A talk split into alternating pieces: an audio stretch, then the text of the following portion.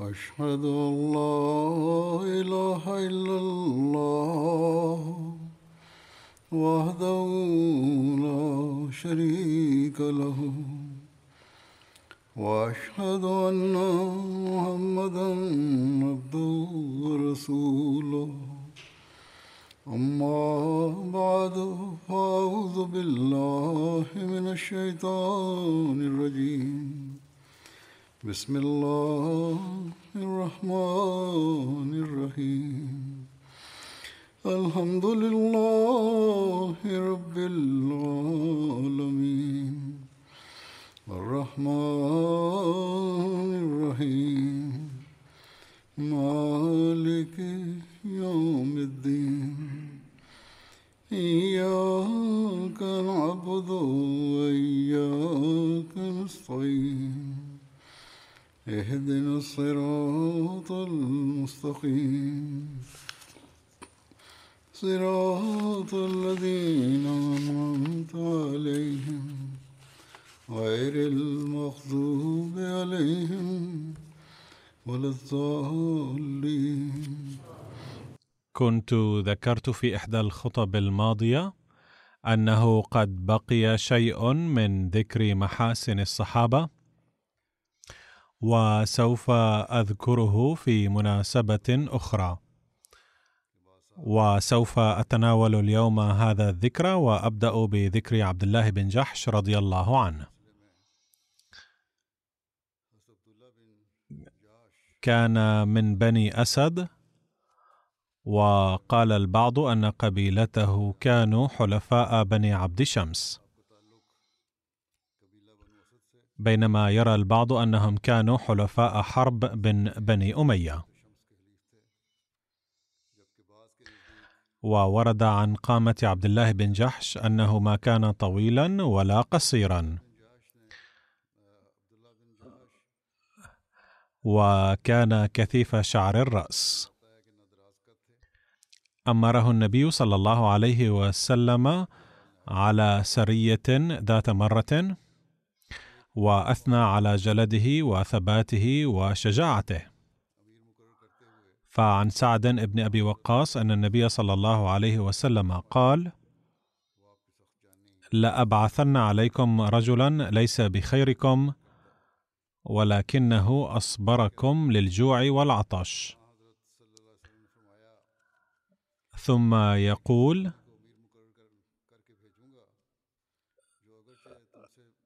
خرجنا تحت إمارة عبد الله بن جحش إلى وادي نخلة الواقع بين مكة والطائف.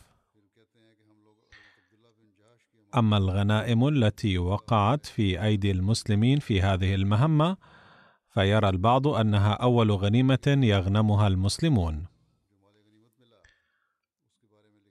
وقد قسمها عبد الله بن جحش إلى خمسة أقسام. فكانت أول خمس في الإسلام.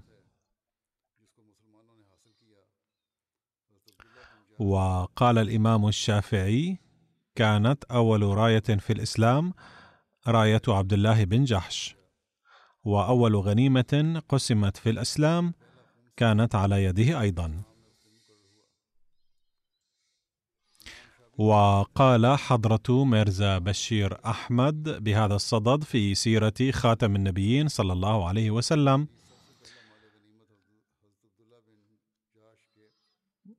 كرز بن جابر أحد زعماء مكة فاجأ مع كتيبة قرشية بالهجوم على مرعى للمسلمين يقع على مسافة ثلاثة أميال من المدينة. وساق إبل المسلمين. فبث هذا الهجوم المباغت الخوف في المسلمين. وكان زعماء قريش قد هددوا المسلمين سلفا بأنهم سيدمرون المسلمين بشن الغارات على المدينة. فكان المسلمون قلقين بطبيعة الحال. ونظرا إلى هذا الخطر قرر النبي صلى الله عليه وسلم باستطلاع أخبار قريش وتنقلاتهم عن كثب لكي يصله كل خبر قبل فوات الأمان وتبقى المدينة محمية من كل هجوم مباغت.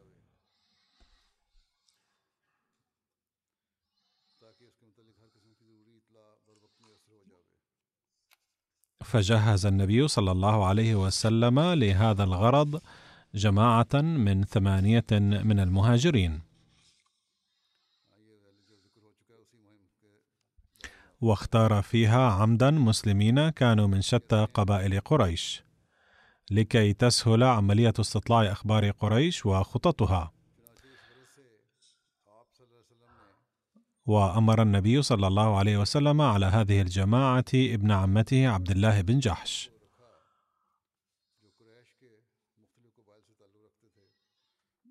ولكي لا يطلع عامة المسلمين على هدف هذه الجماعة ووجهتها لم يخبر النبي صلى الله عليه وسلم أمير هذه السرية عن وجهته وهدفه عند رحيل هذه الجماعة. بل ناوله عند خروجهم رسالة مختومة وقال إن لك تعليمات في هذه الرسالة. علما أنه سبق أن ذكرت هذه القصة إلى حد ما ولكني لم أذكرها على ضوء ما قاله حضرة ميرزا بشير أحمد. وعندما تبعد من المدينة على مسافة يومين افتح هذه الرسالة واعمل بما فيها من تعليمات. فخرج عبد الله بن جحش وأصحابه بأمر سيدهم صلى الله عليه وسلم وبعد قطع مسافة يومين فتح عبد الله بن جحش رسالة النبي وإذ فيها امضي حتى تنزل نخلة بين مكة والطائف فترصد بها قريشا وتعلم لنا من أخبارهم وتخبرنا بها. ولأن مهمة استطلاع هذه الأخبار كانت خطيرة جدا فأوصاه النبي أن يعلم أصحابه بالمهمة والا يستكره احدا منهم بعد ذلك. فمن كان يريد المضي معه فليذهب ومن كره فاسمح له بالعودة. أعلم عبد الله أصحابه بهذه التعليمات فقال الجميع بصوت رجل واحد إننا جاهزون للمضي قدما بطيب نفس فمضوا حتى نزلوا بنخلة. ولما بلغوا في موضع بحران ضل جمل سعد بن أبي وقاص وعتبة بن غزوان في الطريق فذهبا للبحث عنه وانفصلا عن أصحابهما الذين لم يعثروا عليهما رغم البحث. فقل عدد هذه الجماعة إلى ستة فقط.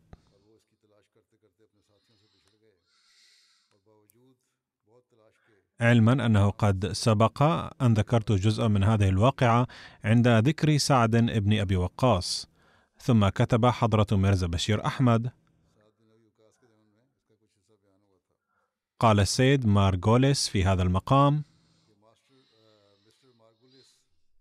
كان سعد بن أبي وقاص وعتبة قد أفقد جملهما عمدا لكي يتأخرا عن الجماعة. ويقول حضرة ميرزا بشير أحمد الغريب أن السيد مارغوليس يثير هذه الشبهة ضد مسلمين مخلصين كانت كل واقعة من حياتهما دليلا على شجاعتهما وفدائهما للإسلام. وكان أحدهما قد نال الشهادة على يد الكفار في بئر معونة. والآخر شارك في العديد من المعارك الخطيرة حتى صار فاتحا للعراق. وليس هذا الأمر إلا تلفيقا من مارغوليس بناء على أفكاره الباطلة. والغريب أن مارغوليس مع ذلك يدعي في كتابه هذا أنه كتبه منزها عن كل نوع من التعصب. على كل حال كانت هذه جملة اعتراضية ويتابع حضرة ميرزا بشير أحمد. وصلت هذه الجماعة الصغيرة من المسلمين إلى نخلة. ونفذوا المهمة التي أكلت لهم. وحلق بعضهم رؤوسهم حتى يظن المارة بهم أنهم معتمرون ولا يشتبهون بهم. ولم تمضي إلا أيام قليلة على وصولهم هناك حتى مرت بهم قافلة صغيرة لقريش في طريقها من الطائف إلى مكة فصارت الجماعتان وجها لوجه. فتشاور المسلمون فيما ينبغي عليهم فعله. كان الرسول صلى الله عليه وسلم قد أرسلهم لاستطلاع الأخبار فقط ولكنهم قد صاروا وجها لوجه لعير قريش. وكانت الجماعتان على وشك القتال وكان طبيعيا أن يخاف المسلمون أن قافلة قريش قد رأتهم وأن أمر استطلاع الأخبار لن يبقى بعد ذلك سرا. وكان هناك إشكال آخر. وهو أن بعض المسلمين كانوا يرون أنها الأيام الأخيرة من شهر رجب وهو من الشهور المحرمة التي لا ينبغي فيها القتال بحسب عادة العرب. بينما كان بعضهم يرون أن رجب قد انقضى وقد بدأ شعبان. وفي بعض الروايات أن هذه السرية بعثت في جماد الثانية. وكانوا يشكون فيما إذا كانوا لا يزالون في جماد الثانية أم في رجب. والمشكلة الأخرى أن وادي نخلة كان يقع على حدود الحرم تماما والظاهر أنهم إن لم يقرروا اليوم فإن عير قريش ستدخل غدا في منطقة الحرم وحرماتها قطعية. وبعد التفكير في هذه الأمور كلها قرر المسلمون أخيرا الهجوم على قافلة قريش وأن يأسروهم أو يقتلوهم. فحملوا عليهم بسم الله فقتلوا منهم عمرو بن الحضرمي وأسروا اثنين منهم وهرب الرابع من سوء الحظ وهكذا لم تنجح خطة المسلمين كما أرادوا. ثم استولى المسلمون على أموال العير ولأن أحدا منهم انفلت وكانوا على يقين أن خبر الاشتباك سيصل إلى مكة فورا فسارع عبد الله بن جحش وأصحابه في العودة إلى المدينة المنورة بالغنائم. ثم يقول حضرته لقد كتب السيد مارغوليس هنا الواقع أن محمدا صلى الله عليه وسلم كان قد بعث هذه الكتيبة في الشهر الحرام متعمدا إذ فكر أن قريشا ستكون غافلة في هذا الشهر، وأن المسلمين سيجدون فرصة سانحة يقينية لسلب قافلة قريش بسهولة.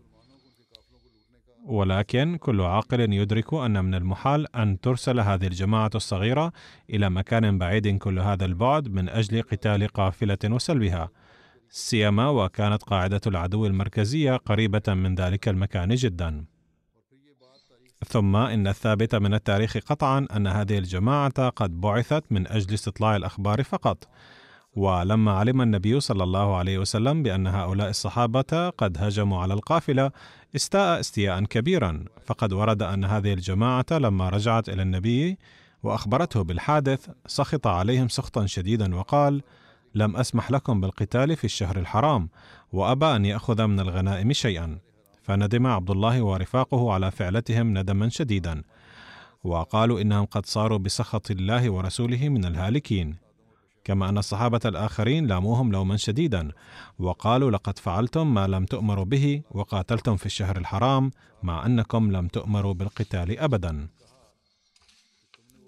ومن ناحية أخرى أثارت قريش الضجة بأن المسلمين قد استحلوا الشهر الحرام وكان عمرو بن الحضرمي الذي قتل منهم أحد زعماء مكة وكان حليفا لعتبة بن ربيعة أحد زعمائها. فاججت هذه الواقعة نار غضب قريش فبدأت في التجهيز للهجوم على المدينة بحماس أكبر. وكانت معركة بدر نتيجة لهذه التجهيزات والحماس والعداء عموما. باختصار تكلم كل من الكفار والمسلمون كثيرا فيما حصل في هذه الواقعة. وأخيرا نزل الوحي القرآني واطمأن المسلمون وهو قول الله تعالى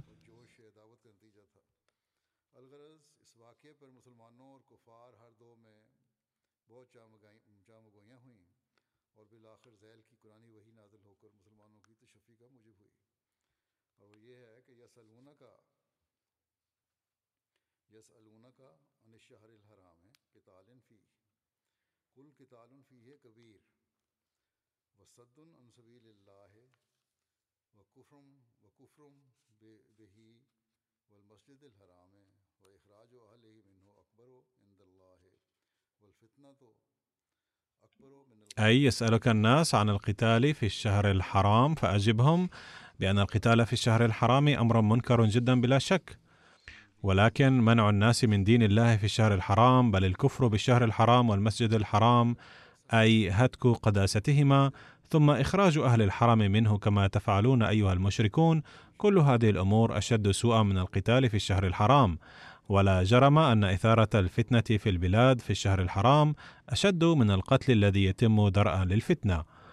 وأيها المسلمون إن الكفار قد تعاموا في عدائكم لدرجة أنهم لن يرتدعوا عن قتالكم في أي مكان وفي أي وقت. وسيستمرون في قتالكم حتى يردوكم عن دينكم إن استطاعوا ذلك. فالثابت تاريخيا أن زعماء قريش استمروا في خطتهم الدموية ضد الإسلام في الأشهر الحرم بل تمادوا في أعمالهم المفسدة مستغلين أسفار سفر الناس واجتماعاتهم في الأشهر الحرم. بل كانوا من جراء قلة حيائهم يحركون الأشهر الحرم من مكانها من أجل اطمئنانهم الكاذب. وكانوا يسمون هذه العملية النسي ثم بعد ذلك فعل كفار مكة وزملاؤهم ما هو أشد من ذلك حيث إنهم رغم العهود والمواثيق التي قطعوها في صلح الحديبية استلوا السيف في الحرم ضد قبيلة متحالفة مع المسلمين. ولما خرج المسلمون لحمايتها تصدوا لهم بسيوفهم في الحرم. فهذا الجواب الرباني قد جلب الطمانينه للمسلمين. كما أن قريشا أيضا هدأت به قليلا وأرسلت مبعوثين إلى المدينة المنورة للإفراج عن الأسيرين. ولكن سعد بن أبي وقاص وعتبة لم يكونا قد عادا إلى المدينة بعد. فتخوف النبي أنهما إذا وقعا بيد قريش فلن تتركهما حيين. فرفض الإفراج عن المحتجزين في انتظار عودة سعد وعتبة اللذين وصلا إلى المدينة في غضون بضعة أيام فأطلق سراح الأسيرين. ولكن واحدا منهما تأثر بأخلاق رسول الله وصدق تعاليم الإسلام بحيث رفض العودة رغم إطلاق سراحه. فأسلم على يد النبي واستشهد في بئر معونة في نهاية المطاف وكان اسمه حكم بن كيسان.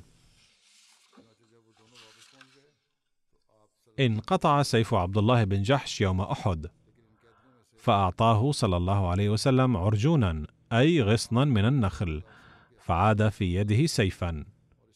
فصار عبد الله يلقب بالعرجون منذ ذلك اليوم.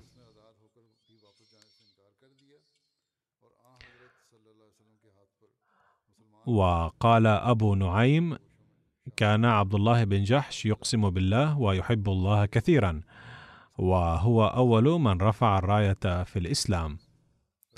وعن الشعبي جاءني رجل من بني عامر ورجل من بني أسد يتفاخران. وكان العامري قد أخذ بيد الأسدي. وكان الأسدي يقول له اترك يدي.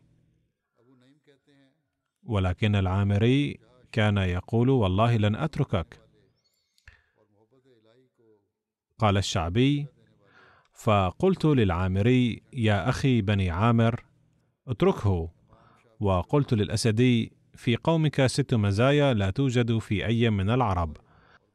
أولاها أن منكم امرأة أراد النبي أن يتزوجها فزوجه الله منها. وكان جبريل سفيرا بينهما وهي زينب بنت جحش. وهذا يكفيكم فخرا. والثانية أنه كان منكم رجل كان من أهل الجنة ومع ذلك كان يمشي على الأرض هونا وتواضعا وهو عكاشة بن محصن. وهذه مفخرة لقومك. والثالثة أن أول شخص أعطي راية الإسلام كان منكم. هو عبد الله بن جحش. وهذه مفخرة لقومك. والرابعة أن أول غنيمة قسمت في الإسلام هي غنائم عبد الله بن جحش. والخامسة كان أول من بايع بيعة الرضوان أبو سنان عبد الله بن وهب. فقال يا رسول الله ابسط يدك أبايعك. قال على ماذا؟ قال على ما في نفسك. قال وما في نفسي قال فتح أو شهادة. قال نعم فبايعه. قال فجعل الناس يبايعونه ويقولون على بيعة أبي سنان على بيعة أبي سنان. فكانت هذه لقومك وكانوا سبع المهاجرين. وفي رواية أن عبد الله بن جحش قتل يوم أحد وكانت زينب بنت خزيمة تحته ثم تزوجها رسول الله صلى الله عليه وسلم. مكثت عنده ثمانية أشهر وقيل ثلاثة أشهر وتوفيت في آخر ربيع الآخر. صلى عليها رسول الله ودفنها بالبقيع وقد سبق ذكر بعض سوانحها من قبل كما قلت انفا.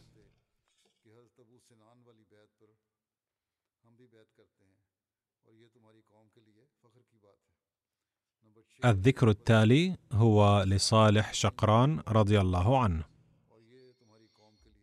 يقول البعض إن رسول الله ورث شقران وأم أيمن من أبيه وأعتقهما بعد غزوة بدر.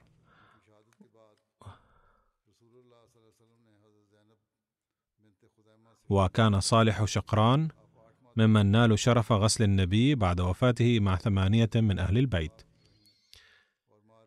وفي رواية أحمد بن حنبل أيضا أن صالح شقران نال شرف غسل النبي بعد وفاته. كان صالح شقران وأسامة بن زيد من الصحابة الذين صبوا الماء على النبي عند غسله. وفي رواية عن ابن عباس قال اجتمع القوم لغسل رسول الله وليس في البيت إلا أهله. عمه العباس بن عبد المطلب وعلي بن أبي طالب والفضل بن العباس وقثم بن العباس وأسامة بن زيد بن حارثة وصالح مولاه فلما اجتمعوا لغسله نادى من وراء الناس أوس بن خول الأنصاري أحد بني عوف بن الخزرج وكان بدريا عليا بن أبي طالب. فقال يا علي نناشدك الله وحظنا من رسول الله صلى الله عليه وسلم. فقال له علي ادخل. فدخل فحضر غسل رسول الله صلى الله عليه وسلم فأسنده علي إلى صدره وعليه قميصه. وكان العباس وفضل وقثم يقلبونه مع علي. وكان أسامة بن زيد وصالح مولاه هما يصبان الماء وجعل علي يغسله. قال العلامة البلاذري إن عمر رضي الله عنه أرسل عبد الرحمن بن شقران إلى أبي موسى الأشعري وكتب إليه إني مرسل إليك رجلا صالحا. عبد الرحمن بن صالح شقران الذي كان عبدا وأعتقه النبي. فعامله نظرا إلى مكانة أبيه عند رسول الله. وفي رواية أن العلامة البلاذري قال ما معناه؟ سكن الصالح شقران في المدينة وكان له بيت في البصرة أيضا وتوفي في عهد عمر رضي الله عنه. إن آخر فرد من عائلته توفي في عهد هارون الرشيد. كان أحد أفراد عائلته يسكن في البصرة أيضا.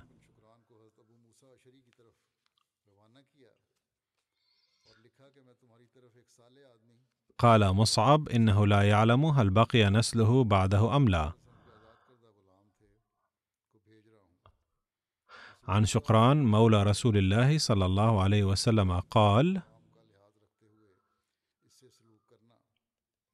رأيته يعني النبي متوجها إلى خيبر على حمار يصلي عليه يومئ ايماء.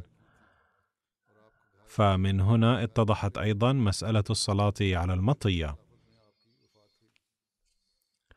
وهناك صحابي آخر اسمه مالك بن الدخشم وبقي شيء من ذكر سوانحه وسأذكره هنا. فقد ورد عنه اسمه مالك بن الدخشم وقد ورد مالك بن الدخيشم أيضا وقيل مالك بن الدخشم بن مرضحة. وقيل مالك بن الدخشم بن مالك بن الدخشم بن مرضخة واسم أمه عميرة بنت سعد. تزوج مالك جميلة بنت أبي بن سلول فكانت أخت رئيس المنافقين عبد الله بن أبي بن سلول. وقال مالك عن أسر سهيل بن عمرو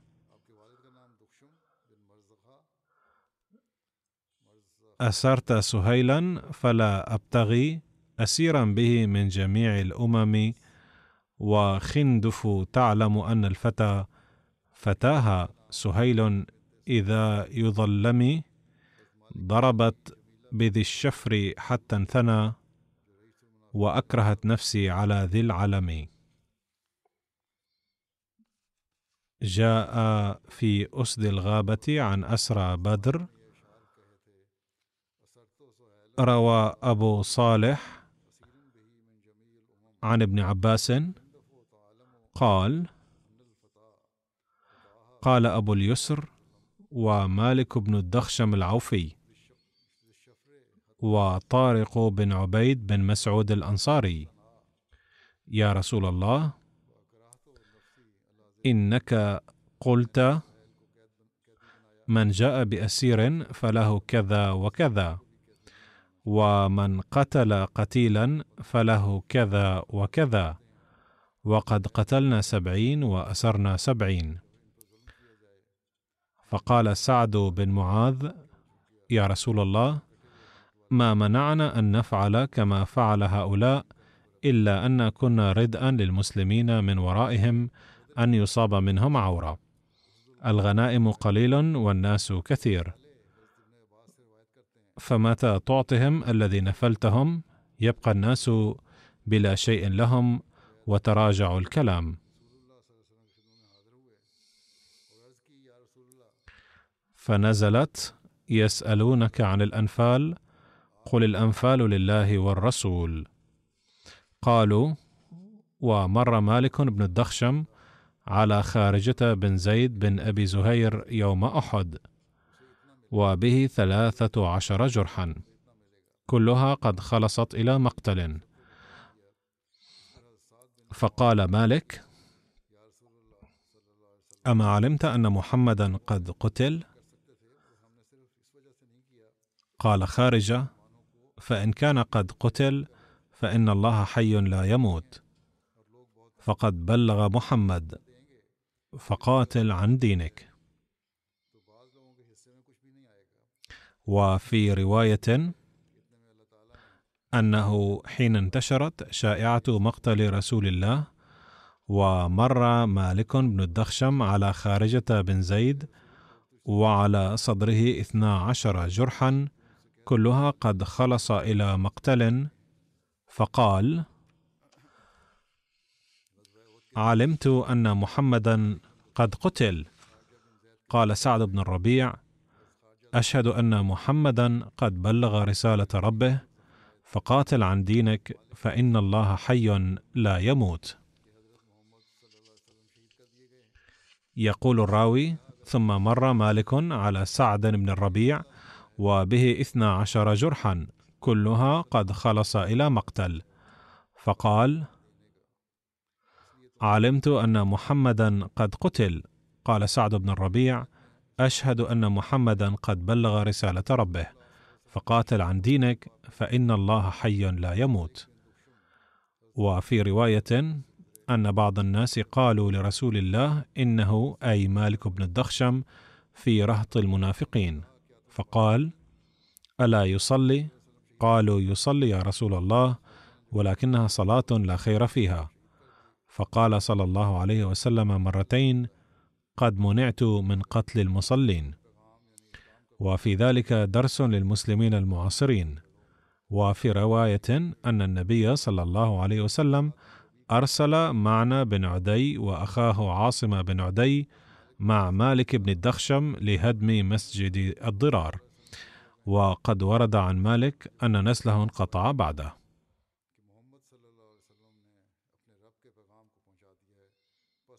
ثم هناك ذكر وجيز لمحصن بن عكاشة. كان اسمه عكاشة بن محصن بن حرسان وكنيته أبو محصن. وقتل في عام 12 من الهجرة في عهد سيدنا أبي بكر رضي الله عنه. قال الإمام الشعبي عن عكاشة أنه كان هناك رجل يمشي على الأرض بتواضع وكان اسمه عكاشة بن محسن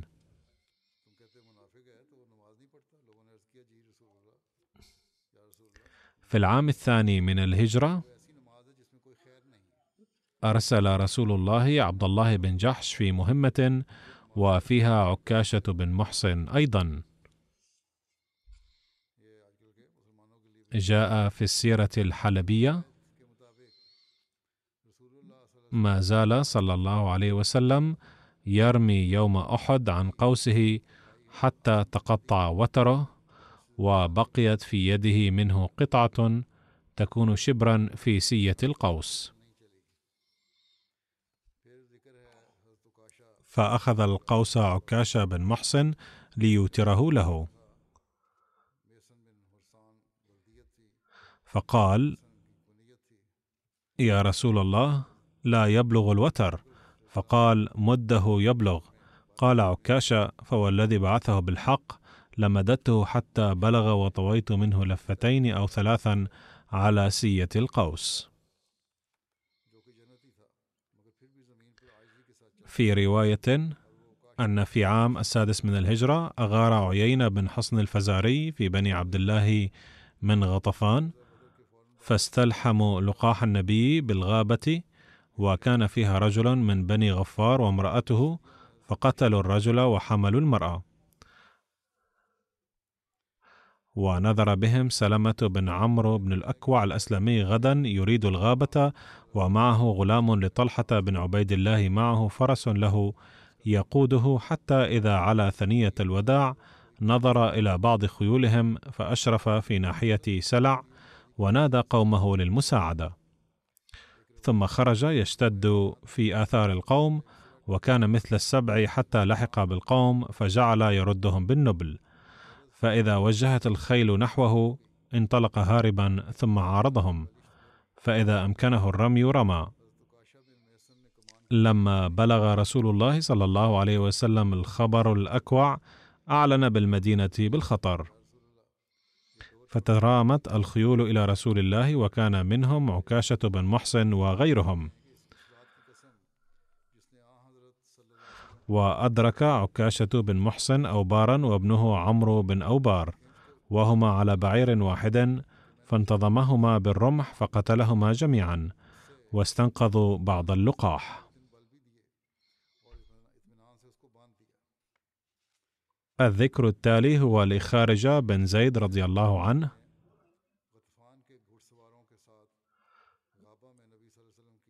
الذي كان يكنى بأبي زيد.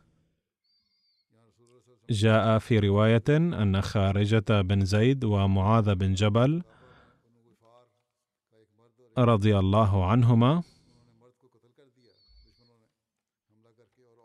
سألا علماء اليهود عن بعض الأمور الواردة في التوراة فرفضوا الرد عليها فأنزل الله تعالى آية إن الذين يكتمون ما أنزلنا من البينات والهدى من بعد ما بيناه للناس في الكتاب أولئك يلعنهم الله ويلعنهم اللاعنون.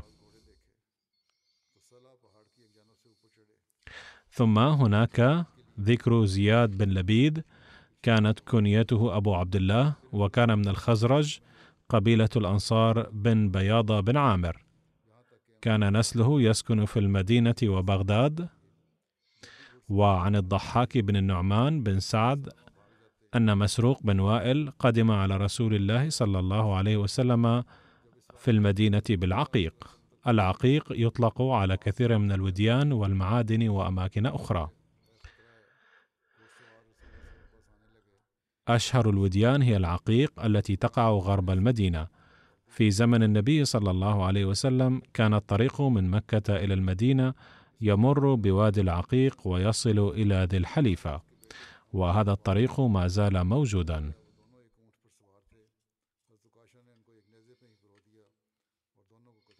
يتابع الراوي.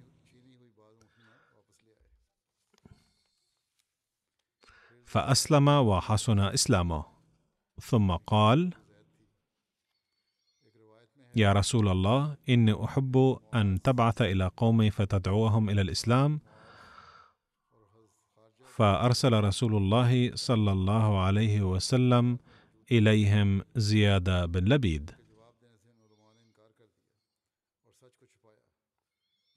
مات زياد في عام 41 من الهجرة في عهد معاوية. يقول الطبراني مكث زياد في الكوفة ويقول مسلم وابن حبان إنه عاش في الشام. يقول ابن حبان أنه كان من الفقهاء ومن الصحابة. عن زياد بن لبيد قال ذكر النبي صلى الله عليه وسلم شيئا؟ قال ذاك عند أوان ذهاب العلم. قال قلنا يا رسول الله فكيف يذهب العلم ونحن نقرأ القرآن ونقرئه أبناءنا ويقرئه أبناؤنا أبناءهم إلى يوم القيامة؟ قال ثكلتك أمك إن كنت أراك من أفقه رجال المدينة.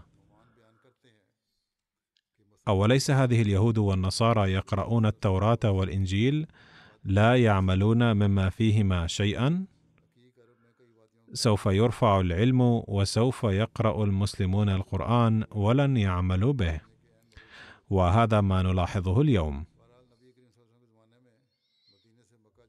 وهناك رواية عن يزيد بن عبد الله بن قسيد أن سيدنا أبا بكر رضي الله عنه بعث عكرمة بن أبي جهل مع خمسمائة مسلم لنجدة سيدنا زياد بن لبيد وسيدنا مهاجر بن أمية بن أبي أمية.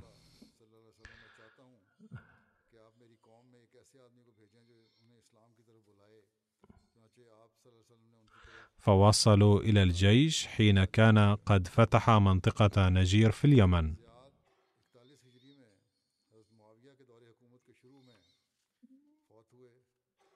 فأعطاهم سيدنا زياد بن لبيد نصيبا من الغنائم فكان الركب قد وصل بعد الفتح. يقول الإمام الشافعي كان سيدنا زياد قد كتب إلى سيدنا أبي بكر رضي الله عنه بخصوص ذلك فكتب إليه حضرته في الجواب أن في الغنائم حقا للذي اشترك في القتال.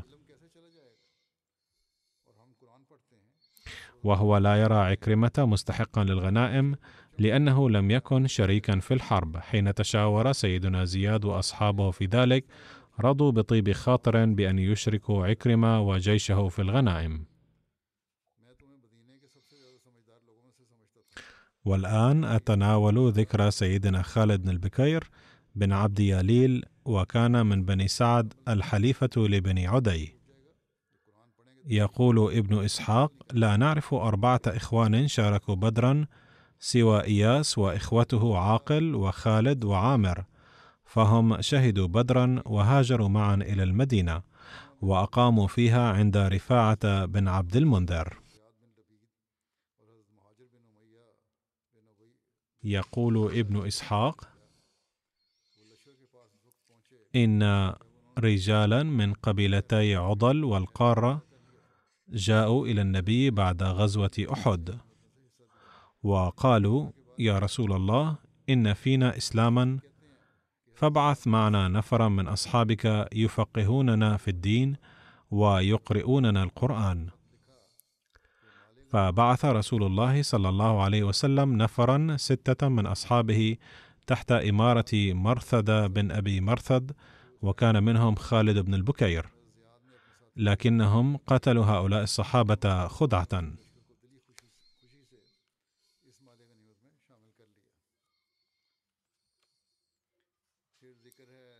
وبعده ذكر عمار بن ياسر وكان يكنى بأبي يقظان. كتب عنه سيدنا المصلح الموعود رضي الله عنه مستمدا من شتى كتب التاريخ أن رسول الله مر ذات يوم من عبد اسمه عمار وكان يتنهد ويكفكف دموعه فسأله النبي ما بك يا عمار؟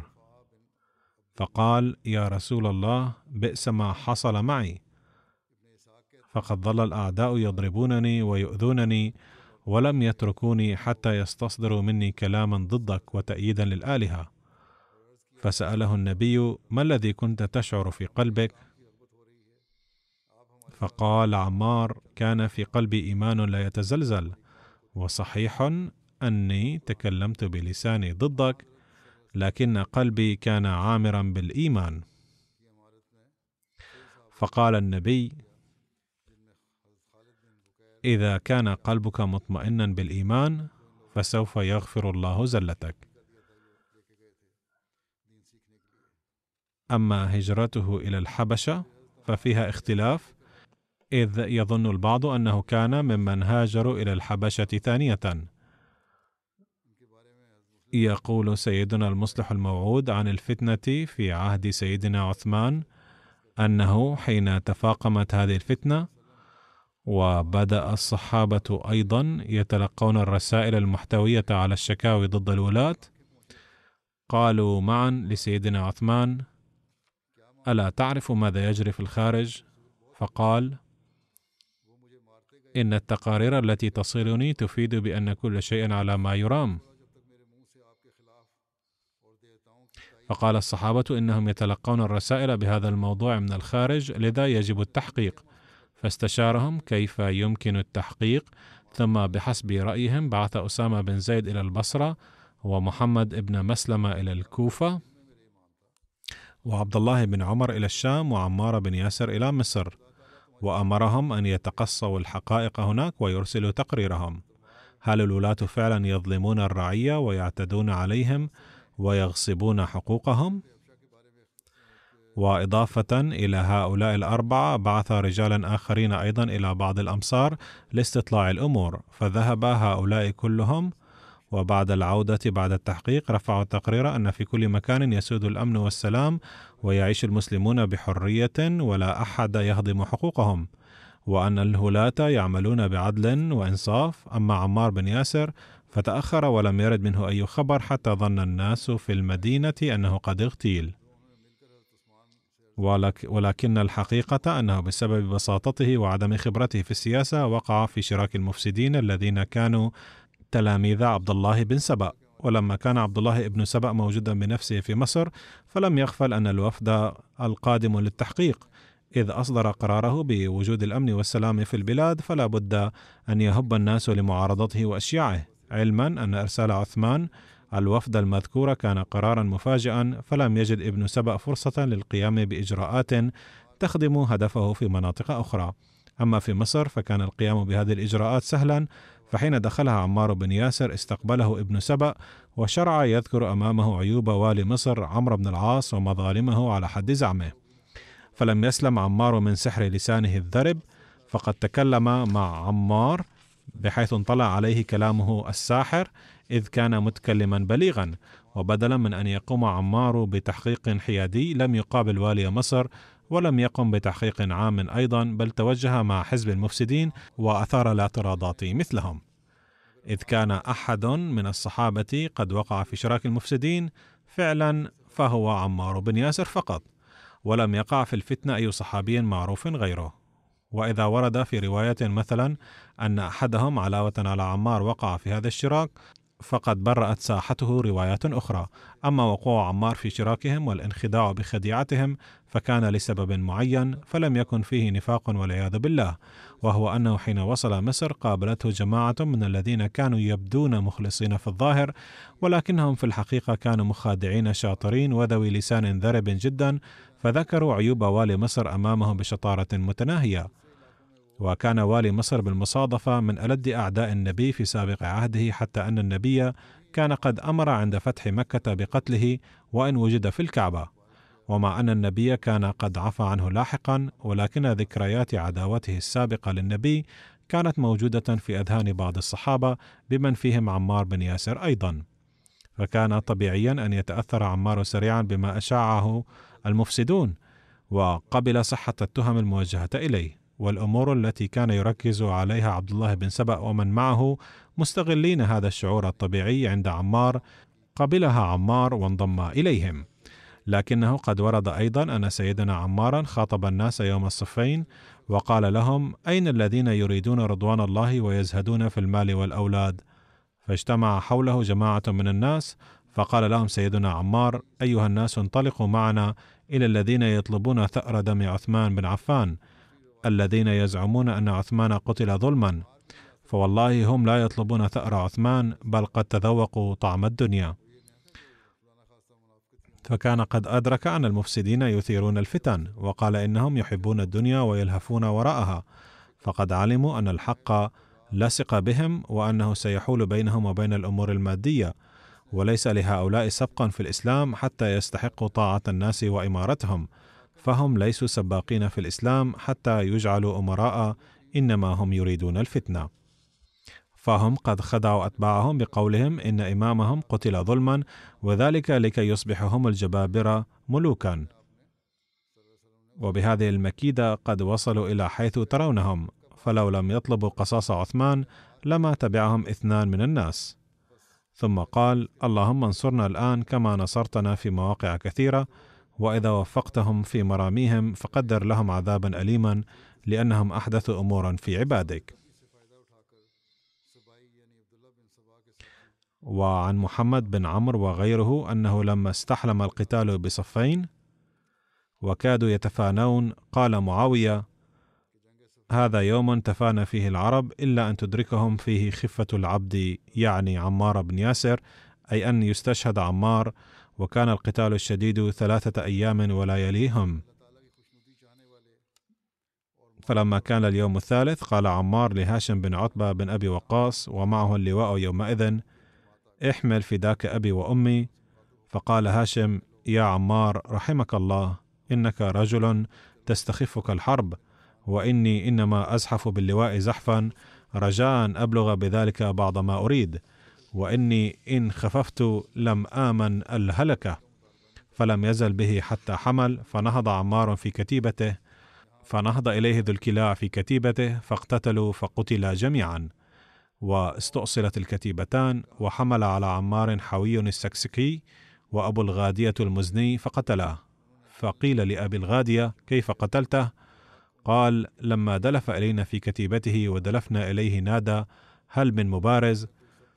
فبرز إليه رجل من السكاسك وهي قبيلة في اليمن فاضطربا بسيفهما فقتل عمار السكسكي ثم نادى من يبارز. فبرز إليه رجل من حمير وهي أيضا قبيلة في اليمن فاضطربا بسيفهما فقتل عمار الحميري وأثخنه الحميري. ونادى من يبارز فبرزت إليه فاختلفنا ضربتين وقد كانت يده ضعفت فانتحيت عليه بضربة أخرى فسقط فضربته بسيفي حتى برد. يقول الراوي قال علي حين قتل عمار إن امرئا من المسلمين لم يعظم عليه قتل ابن ياسر وتدخ عليه المصيبة الموجعة لغير رشيد.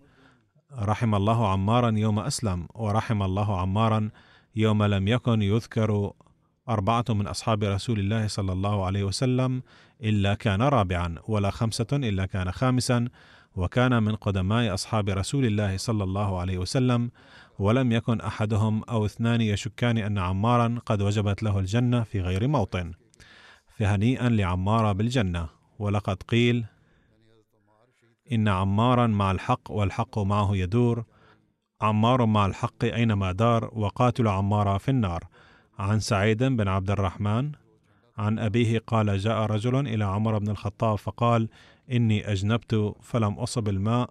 فقال عمار بن ياسر لعمر بن الخطاب أما تذكر أن كنا في سفر أنا وأنت فأما أنت فلم تصلي وأما أنا فتمعكت فصليت أي تيممت لعدم وجود الماء فذكرت للنبي صلى الله عليه وسلم فقال النبي صلى الله عليه وسلم إنما كان يكفيك هكذا فضرب النبي بكفيه الأرض ونفخ فيهما ثم مسح بهما وجهه وكفيه.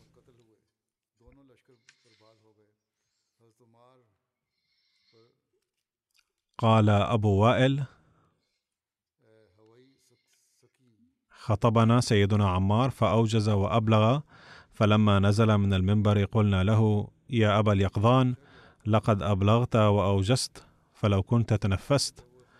فقال إني سمعت رسول الله صلى الله عليه وسلم يقول إن طول صلاة الرجل وقصر خطبته مأنة من فقهه فاطيلوا الصلاة واقصروا الخطبة فإن من البيان سحرا.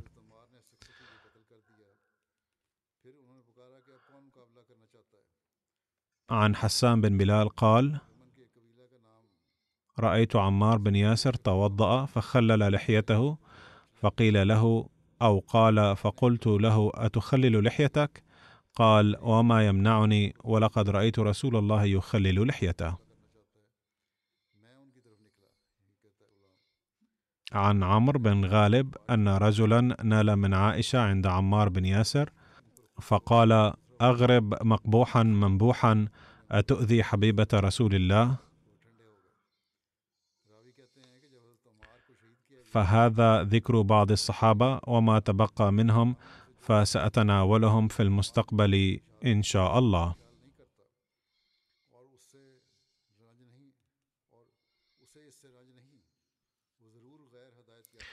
وعندي خبر محزن أيضا.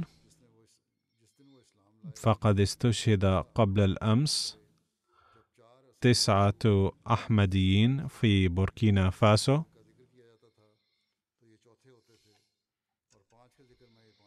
فالحدث مؤسف جدا. إنا لله وإنا إليه راجعون. فقد قتلوا بأسلوب ظالم جدا.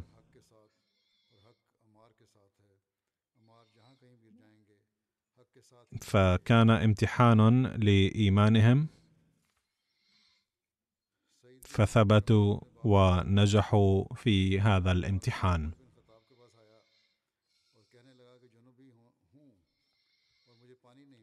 فلم يطلق عليهم الرصاص عشوائيا.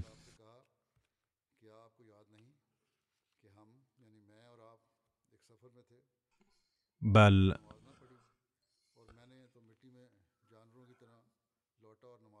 قد نودي كل واحد فأطلق عليه الرصاص.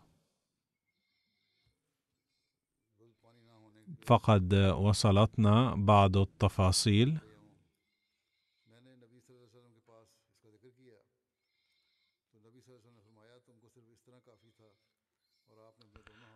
فسوف أتناول ذكرهم بالتفصيل في الخطبة المقبلة. تغمدهم الله بواسع رحمته.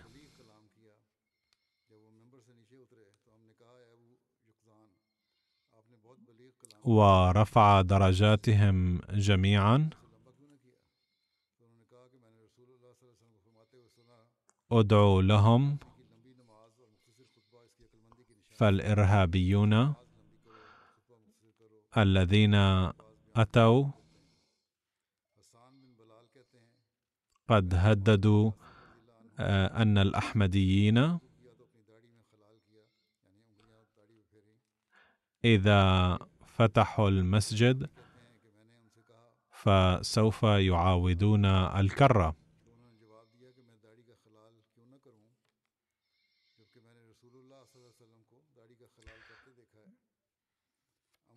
حفظ الله الأحمديين هناك من شر هؤلاء؟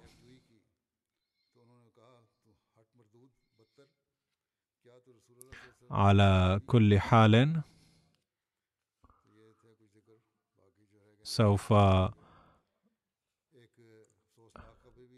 أذكرهم بالتفصيل في الأسبوع المقبل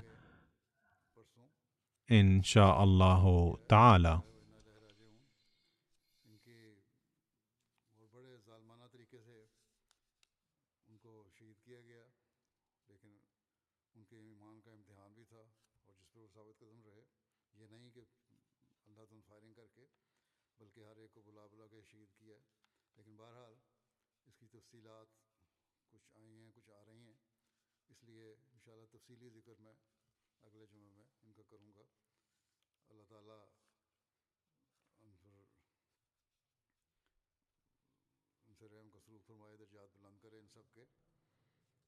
کرتے رہے، وہاں کے حالات ابھی بھی جو دہشت گرد جو آئے تھے، وہ دھمکی دے کے گئے ہیں کہ اگر دوبارہ مسجد کھولی تو ہم دوبارہ آئیں گے، حملہ کریں گے۔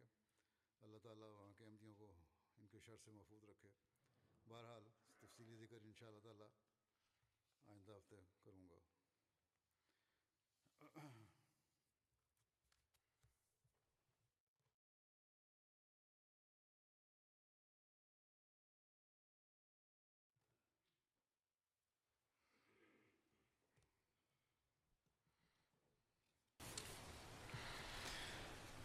الحمد لله الحمد لله نحمده ونستعينه ونستغفره ونؤمن به ونتوكل عليه ونعوذ بالله من شرور انفسنا ومن سيئات اعمالنا. من يهده الله فلا مضل له ومن يضلل فلا هادي له. ونشهد أن لا إله إلا الله. ونشهد أن محمدا عبده ورسوله. عباد الله رحمكم الله. إن الله يأمر بالعدل واللسان وإيتاء ذي القربى وينهى عن الفحشاء والمنكر والبغي يعظكم لعلكم تذكرون. اذكروا الله يذكركم وادعوه يستجب لكم ولذكر الله أكبر.